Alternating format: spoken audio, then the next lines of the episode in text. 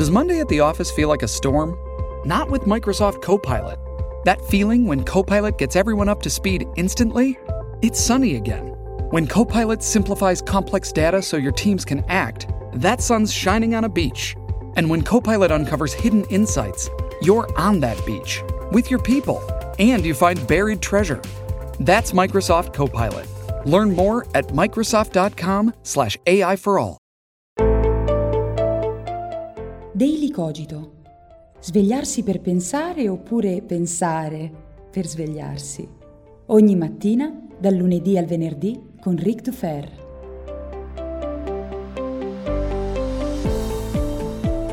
Mentre ogni morale aristocratica cresce da una trionfale affermazione del sé, la morale degli schiavi oppone sin dal suo principio un secco no a tutto ciò che non fa parte di se stessa, a tutto ciò che le è differente. E quello è il suo atto creatore. Questo capovolgimento appartiene in proprio al risentimento. Buongiorno e bentornati a tutti qui su Daily Cogito, sono sempre Eric Dufer e spero siate pronti per addentrarci ancora più a fondo nel cuore del pensiero nicciano. Durante questa settimana tematica in cui colgo l'occasione per ringraziare tutti quelli che stanno diffondendo, condividendo, ma anche quelli che mi stanno mandando una montagna di messaggi, commenti, mail con complimenti, critiche, richieste di approfondimento, è bellissimo davvero. E vi ricordo che Daily Cogito vive sulla vostra condivisione perché anche ai tempi del web il modo migliore per sostenere un progetto è attraverso il passaparola. Quindi fate conoscere la Nice Voche e il progetto Daily Cogito a tutti i vostri contatti, ai vostri amici. Vorrei ricordarvi che domenica poi ci sarà il podcast di Philosopher So Good con lo speciale dedicato a Nietzsche, un'oretta di approfondimento in cui cercheremo di toccare e scandagliare anche aspetti del pensiero nicciano che non abbiamo affrontato durante la settimana e cosa importantissima, venerdì io avvierò un sondaggio sul mio account di Instagram in cui voi mi suggerirete gli argomenti che vorreste vedere trattati, anzi vorreste sentir trattati nel podcast eh, speciale di domenica. Quindi mi raccomando seguitemi su Instagram perché là venerdì ci sarà il sondaggio e sarà l'unico modo, eh, a parte alcune mail particolari, ma quello sarà l'unico modo per pormi davvero delle richieste. Ma adesso veniamo a noi. Il brano ho, eh, con cui ho aperto l'episodio è tratto dal bellissimo Genealogia della morale. Ricordo che tutti i testi di Nietzsche che cito e consiglio li trovate in descrizione al podcast. C'è un grande fraintendimento intorno al concetto di morale degli schiavi e morale aristocratica. E il fraintendimento è dovuto al fatto che spesso si intende la parola aristocratico e la parola schiavo in senso storico, come se Nietzsche volesse dire che la vera morale, quella dei forti, quella eh, nobile, quella da perpetuare, è la morale degli aristocratici medievali, oppure di quelli prima della rivoluzione francese, mentre gli schiavi sono i servi della gleba, i sottoposti, niente di tutto questo, davvero Tante cose possiamo dire di Nietzsche, ma non che fosse un nostalgico di tempi passati. Certo, lui era convinto che nel passato ci fosse stata la vera manifestazione della grandezza, ma come abbiamo detto nell'episodio di ieri, quel passato era soprattutto legato all'antica Grecia, alla tragedia greca attica, eh, che è una cosa diversa rispetto al Medioevo, che anche secondo Nietzsche era un periodo di grande decadenza, eccetera, eccetera, come tutti i periodi della storia. Infatti anche Nietzsche è uno di quei propositori eh, eh, di un pensiero che vede la storia come una lunga sconfitta. Ne abbiamo parlato nel video sul mio primo canale YouTube in cui ho discusso della filosofia di Boris. Se non l'avete visto vi consiglio di recuperarlo. Ma non perdiamoci in troppe divagazioni. Il punto fondamentale è che con aristocratico e eh, schiavo, eh, morale degli aristocratici e morale degli schiavi, Nietzsche non intende il senso storico, ma intende in maniera, diciamo così, figurata, cioè gli aristocratici sono coloro che fanno della propria forza e dell'amor proprio proprio il motore dell'azione e della trasvalutazione dei valori, mentre gli schiavi sono quelli che reagiscono, quindi che eh, di fatto rispondono a un mondo che non amano, a una situazione di sofferenza, di dolore e reagiscono conservando il dolore di cui già sono pregni. Non è quindi un senso storico, non c'è nulla di razzistico, nulla di nobiliare, niente di tutto questo. Forse poteva, poteva scegliere delle parole diverse, ma Così siamo caduti. Spero di aver chiarito questa cosa. Qual è l'obiettivo eh, filosofico con cui Nietzsche si addentra in questo discorso. Quello che cerca di denunciare Nietzsche è un certo tipo di pensiero che io definisco il circolo vizioso del nichilismo che è un movimento culturale di pensiero da cui l'uomo non riesce più a venire fuori. Come funziona questo circolo vizioso? Così cerchiamo di sviscerare la morale degli schiavi, così da capire cos'è per Nietzsche aristocratico.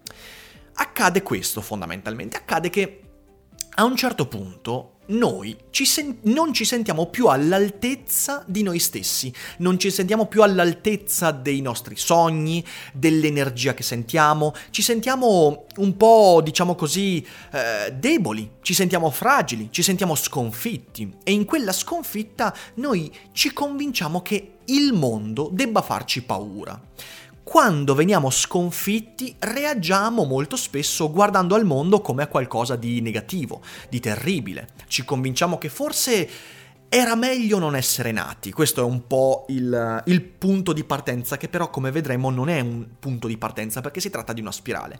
Da questo punto si scatena eh, un, un, evento molto negativo, cioè cominciamo ad assecondare le nostre debolezze. Le nostre debolezze, le nostre fragilità, il convincimento di non essere all'altezza non è più un'eccezione che conferma la regola, la regola della forza, della creatività, dell'azione del dionisiaco, della spinta vitale. No, a un certo punto noi assecondiamo quelle debolezze e pensiamo che la fragilità, eh, l'errore, eh, la debolezza, mm, la strada sbagliata, la reazione, il risentimento, tutte queste siano la regola. E ogni tanto possiamo possiamo ambire a un momento di grandezza. Questo porta alla tristezza. Ricordiamoci che in Nietzsche ci sono due diversi tipi di tristezza. C'è la tristezza positiva, che è la tristezza nostalgica del filosofo che attraverso la sua comprensione guarda al mondo e si fa alimentare dalla tristezza, che è un sentimento non negativo. C'è però poi la tristezza proprio della morale degli schiavi, la tristezza di abbandonare la vita, la tristezza di considerare la vita come un dono non necessario necessario, come qualcosa di non desiderabile. Quella tristezza è il frutto ultimo del fatto che abbiamo assecondato la debolezza, che ci siamo convinti di non essere grandi come potevamo essere, di non essere unici, ma di essere soltanto ingranaggi di un grande meccanismo di cui non sappiamo nulla. A quel punto cosa succede? Beh, quando assecondiamo la tristezza, secondo Nietzsche, c'è un'unica risposta. Troviamo altri che si sentono così, uniamo le forze, uniamo, anzi, uniamo le debolezze, accorgendoci di non essere all'altezza, facendoci tanta paura il mondo e ovviamente facendoci paura gli altri, noi cerchiamo di rinchiuderci in una cerchia in cui altre persone dicono di sentirsi come noi e in quella cerchia ci convinciamo di aver ragione, cioè ci convinciamo che quella tristezza, quella debolezza, quella paura del mondo e dell'altro, nella realtà dei fatti non è qualcosa che ci siamo inventati, non è qualcosa che fa parte di noi in maniera eccentrica, ma è la regola ed è la struttura stessa del mondo. Ci sentiamo distanti e ci sentiamo nella ragione, non nel torto. Ci sentiamo assolutamente parte di qualcuno che ha capito come funziona il mondo. Il mondo è brutto, cattivo, noi, deboli, fragili, dobbiamo unire le nostre debolezze e le nostre fragilità e quindi facciamo gruppo. Troviamo altri che sentono così e quando un gruppo di deboli, quando un gruppo di sconfitti, di rassegnati, parola fondamentale di Nietzsche, si mettono in gruppo, cosa fanno? Beh, costruiscono un sistema di valori. Il problema grosso del sistema di valori non è tanto il fatto che lo costruiamo, quanto piuttosto che a un certo punto cominciamo ad ammazzare chi non vi aderisce. Il sistema di valori, dal momento che noi sentiamo in quel gruppo di essere dalla parte della ragione, dalla parte di chi ha capito che cos'è il mondo, di quanto è brutta la vita, di quanto fa schifo esistere, convinti di essere dalla parte della ragione, convinti di aver perfettamente capito come funziona il mondo, cosa facciamo? Beh, cominciamo a perseguitare, ammazzare chi non vuole aderire a quel sistema di valori, chi porta una prospettiva diversa, chi non si è magari arreso alla debolezza, chi non si è rassegnato. E quello viene ammazzato, imprigionato, incarcerato, visto perlomeno come un pazzo, come un folle.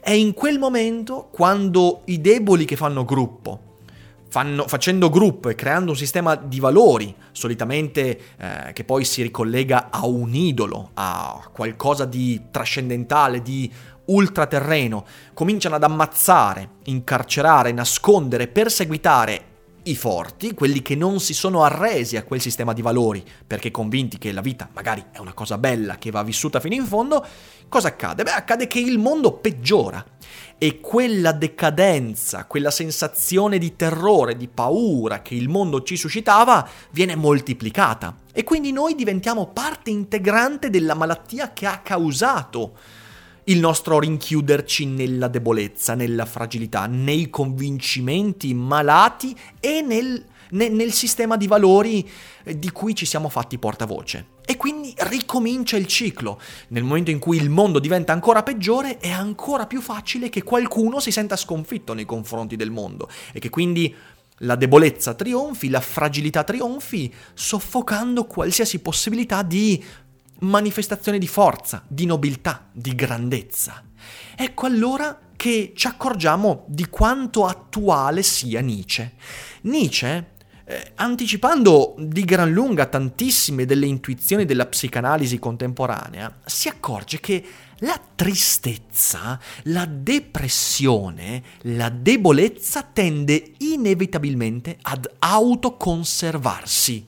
Nel cerchio dei deboli, che alimenta la debolezza e la fragilità e, la, e l'autoconvincimento di essere dalla parte del giusto, eh, in quel cerchio ci si condanna a conservare la propria debolezza. Pensateci bene, pensate ai momenti più tristi della nostra vita, ai momenti di grande depressione. Chi ha vissuto la depressione lo sa perfettamente. Quando siamo depressi, tristi, ci sentiamo rassegnati, la cosa più importante che vogliamo che accada è la conservazione di quello che abbiamo. Sembra un'autocontraddizione, e lo è effettivamente, ma quando siamo tristi abbiamo la sensazione che qualsiasi cambiamento ci porterà ulteriore tristezza e miseria.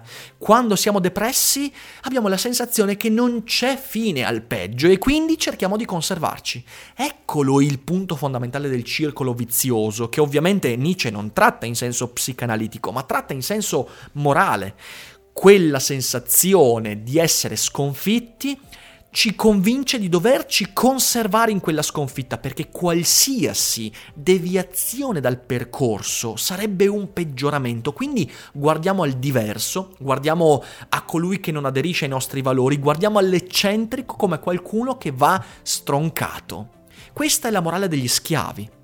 E secondo Nietzsche, eh, questa condanna della forza esiste in ogni aspetto della vita. Ovviamente la forza, la morale del, de, de, degli aristocratici, è rappresentata da un trittico, che in realtà non è un trittico, ma è, diciamo così, un triplice elemento eh, che, che, che, che, si sviluppa, che parte dal dionisiaco, di cui, di cui abbiamo parlato ieri, procede per una autoselezione del sé, di cui parleremo sicuramente domenica, eh, cosa che avvicina moltissimo il pensiero nicciano a quello darwiniano in una maniera particolare, ma non lo trattiamo oggi perché altrimenti il podcast durerebbe 50 minuti, magari a voi piacerebbe, ma non è il caso, per poi arrivare ovviamente al trionfo finale che è l'oltreuomo. Non si può diventare oltreuomini, oltreumani al di fuori della morale degli aristocratici, che è una morale che in realtà considera ogni sistema di valori come eh, transitorio, prospettico, completamente eh, privo di verità intrinseca, ma come frutto di una reazione al mondo. Ecco allora perché Nietzsche si scaglia così tanto e con così tanta violenza contro il cristianesimo. Perché nel Dio cristiano Nietzsche vede le divinità degli infermi, vede un Dio degenerato fino a contraddire la vita. Queste sono parole di Nietzsche eh, nell'Anticristo. Eh, un Dio, dicevo, degenerato fino a contraddire la vita, invece di esserne la trasfigurazione e l'eterno sì dire di sì alla vita. Questo è per Nietzsche la morale aristocratica. In Dio, continua, è dichiarata inimicizia alla vita, alla natura, alla volontà di vivere. Dio, la formula di ogni calunnia dell'aldiquà, di ogni menzogna dell'aldilà. In Dio è divinizzato il nulla, è consacrata la volontà del nulla. Ecco allora da dove nasce il nichilismo, di cui il dio cristiano per Nietzsche è il trionfo. Il nichilismo nasce dal momento in cui ci convinciamo che le nostre debolezze siano la regola, ma soprattutto che le nostre debolezze ci autorizzino a sopprimere la forza, perché la forza contraddice la nostra sensazione di doverci autoconservare nella miseria. È per questo che l'immagine trionfante della morale aristocratica in Nietzsche non è il condottiero forte, non è il superuomo di D'Annunzio, non è il grande duce che prende per mano i popoli e li fa transitare verso un'epoca di gloria. Niente di tutto questo. Queste sono cazzate di cui si sono convinti alcuni accademici diffondendo un'immagine di Nietzsche assolutamente fuorviante l'immagine dell'aristocratico, della morale aristocratica, è la spinta vitale del bambino. E vi ricordo le tre immagini con cui si apre lo Zaratustra, il cammello, il leone e il bambino.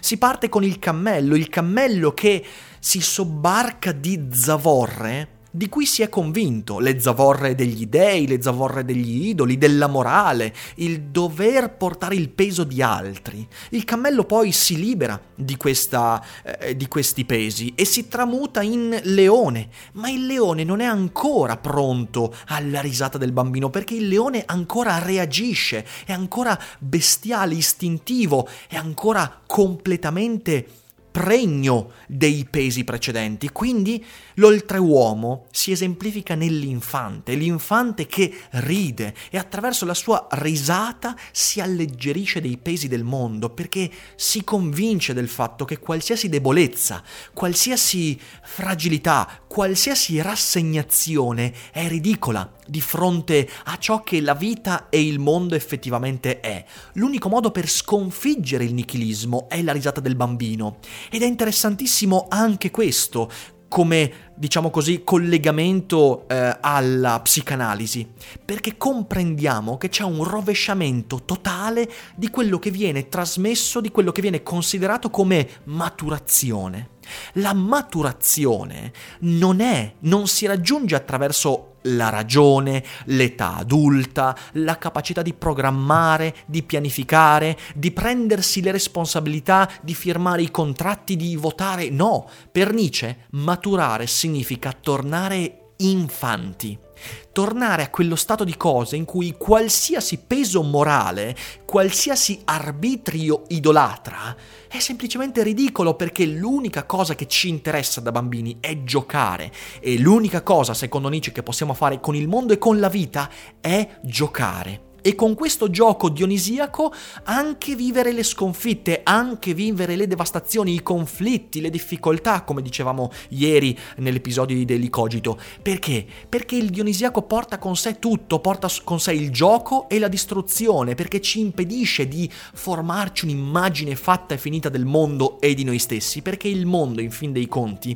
è privo di senso per Nietzsche e proprio in questa privazione di senso dobbiamo ritrovare la dimensione infantile del gioco giocare, la risata è la vera rivoluzione. Torniamo a ridere, la risata, l'umorismo, ma non l'umorismo da commedia dell'arte, no, l'umorismo quasi satirico che prende per il culo gli dei, che si prende gioco dei valori, degli dei, degli idoli, della morale. E prendendosi gioco fa la vera rivoluzione, ovvero ci fa passare al livello successivo dell'esistenza, l'esistenza che non si prende più sul serio proprio perché crede che l'unica cosa seria del mondo sia il gioco. Non c'è nient'altro rispetto alla morale degli aristocratici. Non c'è il condottiero, non c'è la forza bruta, non c'è niente, c'è soltanto la risata. Ed è per questo che vitalismo e filosofia vivificante è ciò che contraddistingue la filosofia di Nietzsche.